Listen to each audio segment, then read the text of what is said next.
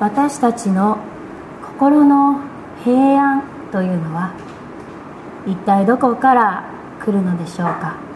日々穏やかに過ごしたい。できれば腹を立てることのないようにしたい。心配事は少ない方が良い。そう願って私たちは過ごしています。毎日毎日私たちは一生懸命に過ごしています。けれども私たちは人間ですから自分の頑張りだけでは困難な時があります。まあ今私の声がこんなにかすれているというのはですね先週から子供たちが次々と、熱が出てしまいました。私も少し喉が痛い時があったんですけれどもその時声を無理に出しすぎてしまって今こんなに声が枯れている状態です。心身ともにそんな時は疲れてしまいます。もちろん自分が思うようにいかないそんなこともいっぱい起こります。あるいは病また老いというものにも私たちは自分の力だけでは抗っていくことはできません。そんなことがどんどんどんどん重なっていくとどうしても心がざわざわしてしまいます。心の平安を自分自身で保っていくということには限界があります。特に自分自身が弱くなってしまっている時はなおさらです。そんな私たちの現実に対してすいません。なんかちょっと涙が出てきますね聖書は言っています。誠の平安というのは私たちの内側からではなくて全く外側から出てくる。私たちは私も牧師としてこんなに弱い本当に弱い存在です。平安を作り出すことも愛を作り出すこともできない。そんな本当に弱い存在です。たとえ一時の平安を作り出したとしてもそれを守っていくこともできない。聖書は神様だけが本当の平安そのものなんだとそのことを私たちに教えていこの朝は神様が私たちをもうすでに平安の中に置いてくださっているこの良い知らせを皆さんとご一緒に聖書から聞いていきたい。そのように思います繰り返しになります。私たちはもうすでに平安の中に置かれています。こんなに泣いているんですけれどもこれは喜びの涙です。今朝私たちに与えられた御言葉がこのことを示しています。そうは言っても現実は厳しいんじゃない。嫌なことだっていっぱいある。辛いことだっていっぱいある。ちっとも平安どころではない。私たちは生きている中で辛いことはたくさんたくさんある。今まさに辛さや痛みを負っておられるそんな方もいらっしゃると思います。生活の悩み人間関係本当に生きているといろんなことがあります。自分自身の病に立ち向かっておられる方あるいは愛する者はそばで病に直面している老いに直面しているそのような困難にある方をある方がいるということも私たちは知っています。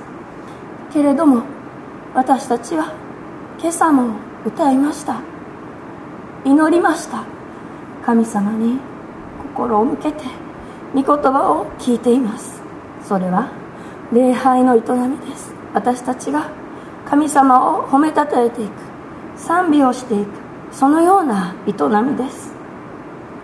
私たちはどんな現実にそれぞれが置かれていたとしてもこの朝また再びこの街道に集まって私たちの主であられる神様を心から褒めたたえるのです。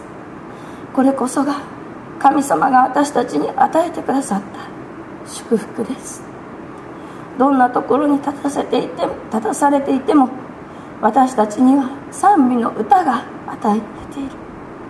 祈りの言葉が与えられている。私たちは神様を褒めたたえて歩んでいく。その歩みにおいて平安を与えられているのです。むしろ現実の厳しさ痛み苦しみから離れたところにある賛美や祈りというのは本物ではありません。私たちはこうなってほしい。ああなってほしい。そのように自分の思いや願いという神様に祈っていく。そのようなことがよくあります。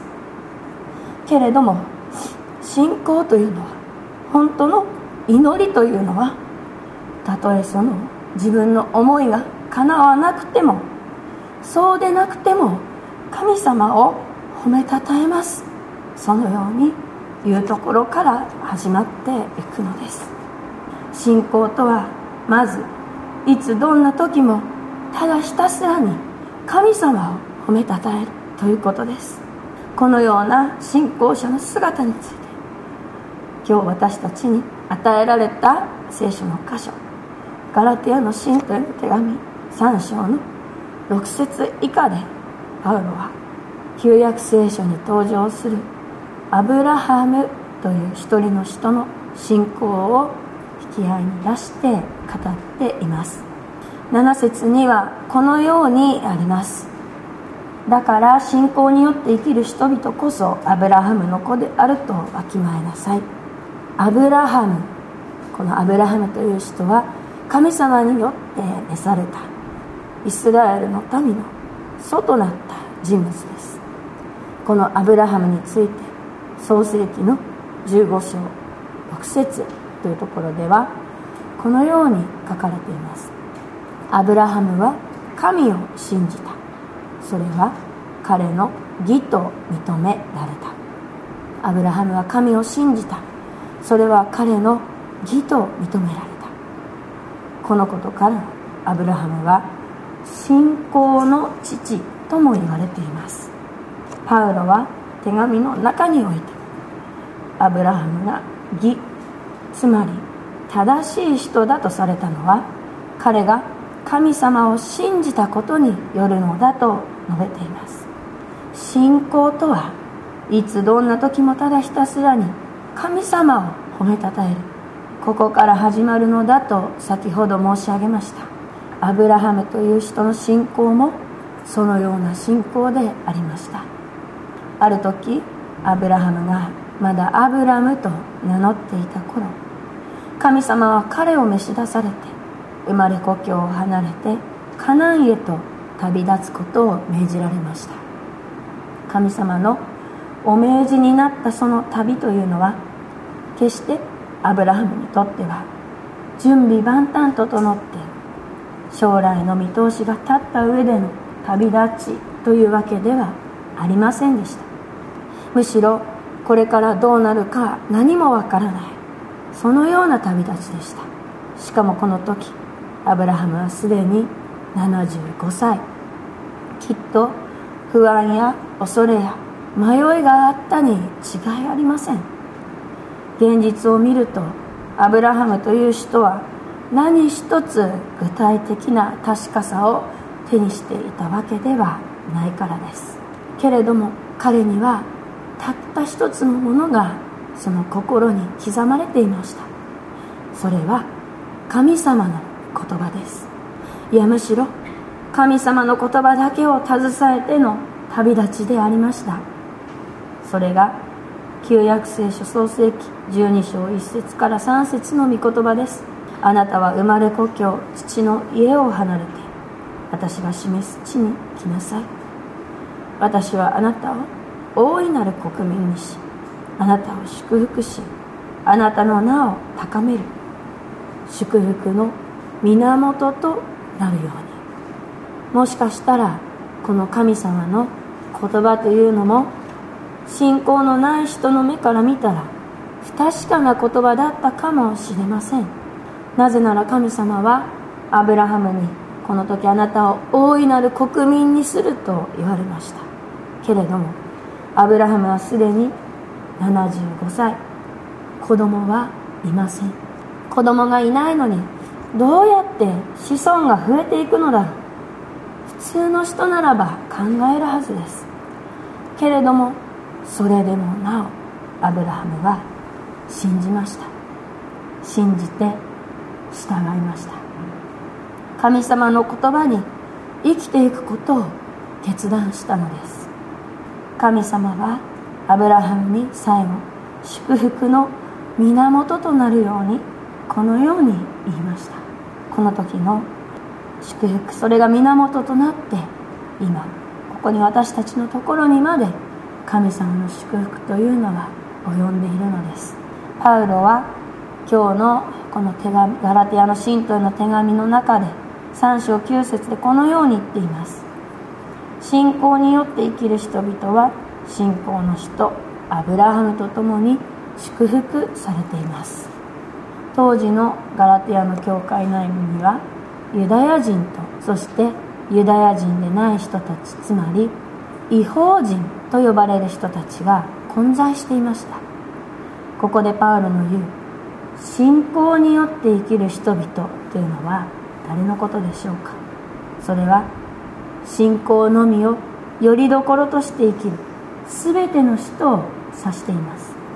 そこにユダヤ人とそして違法人との区別はありません。ユダヤ人であれ違法人であれそして私たちであれ信仰のみをよりどころとして生きる全ての人には信仰の人アブラハムと共に祝福が与えられているのです。一つここで注目しておきたいところがあります。それは3章の8節の旧約聖書からの引用の言葉。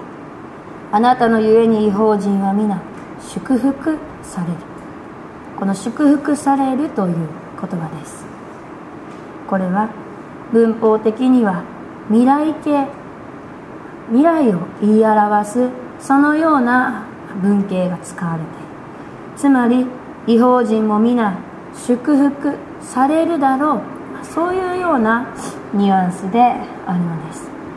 将来このことが実現していくであろう。そういうふうにここでは語っていたということです。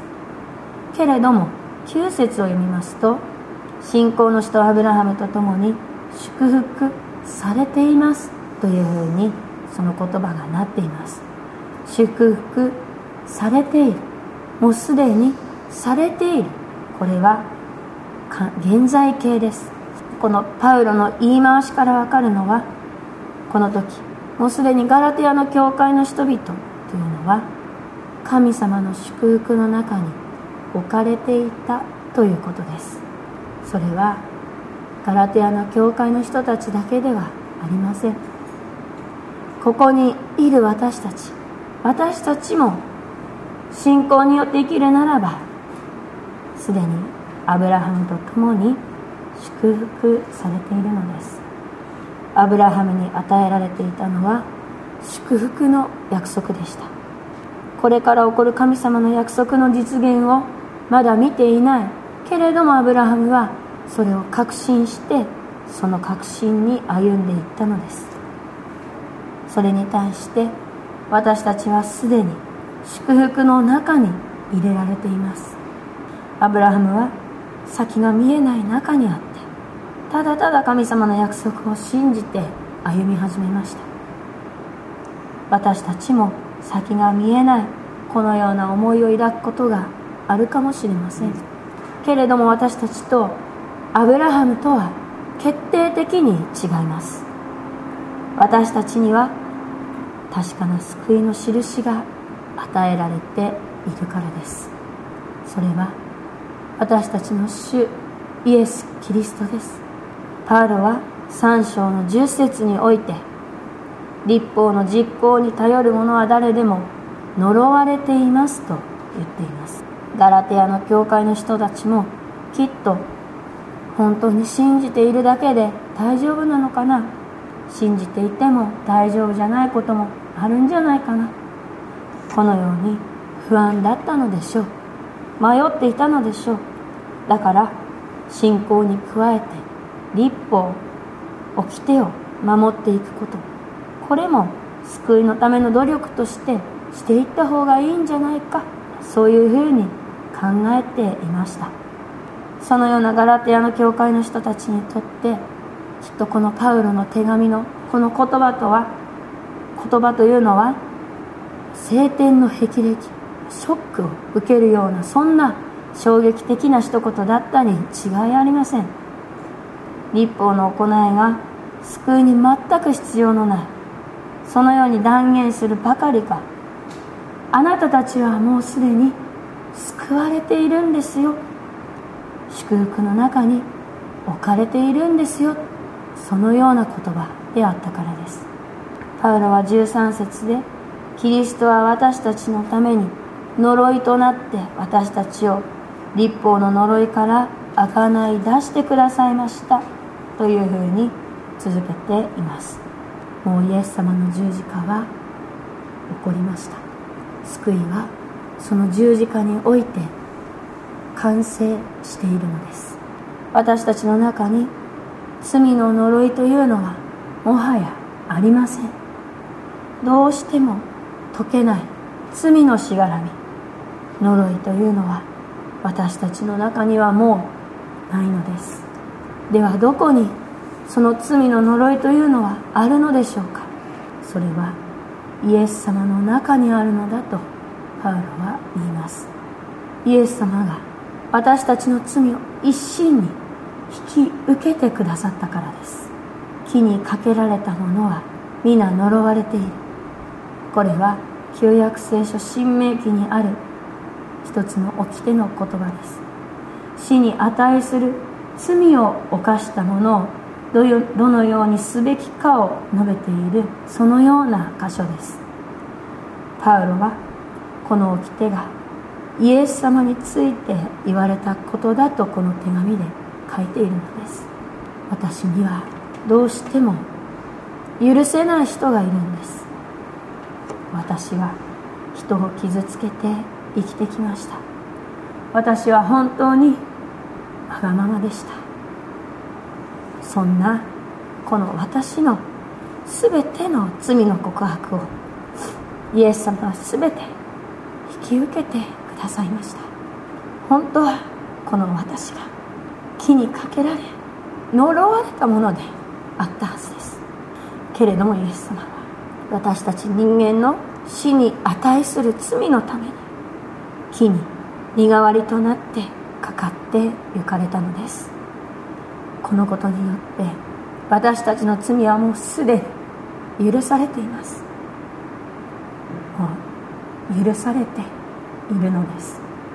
私たちは将来私たちに祝福が与えられるであろうこのようなおぼろげな約束を信じて歩んでいくのではなくてすでにもうこの祝福の中に入れられている。そのように歩んでいくことが許されているのです。この私には罪がある。誰にも打ち明けていない。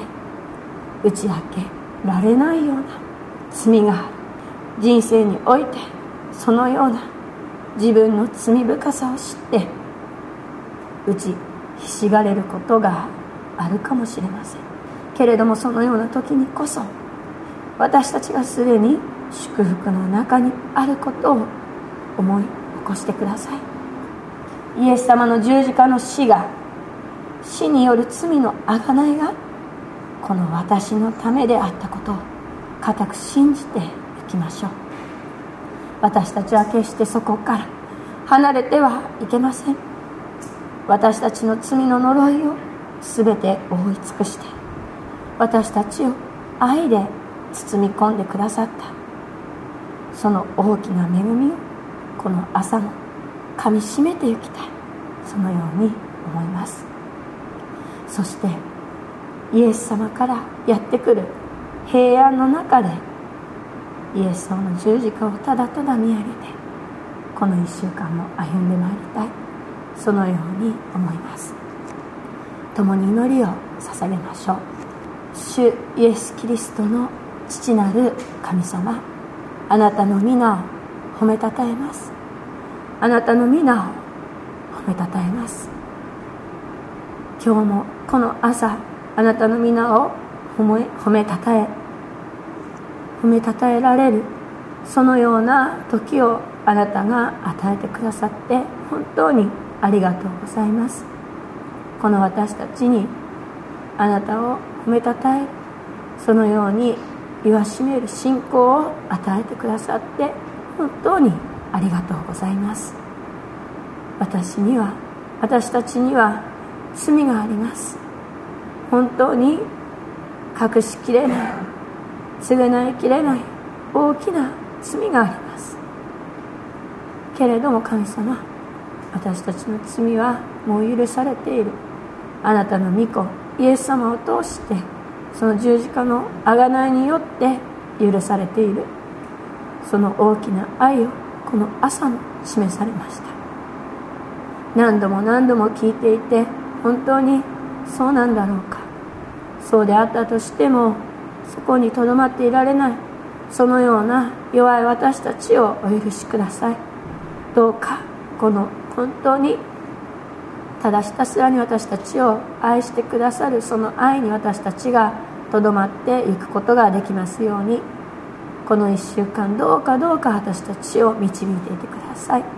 全てを感謝してあなたにお委ねしてこの祈り主イエス・キリストの皆によって見舞いにお捧げいたします。アーメン。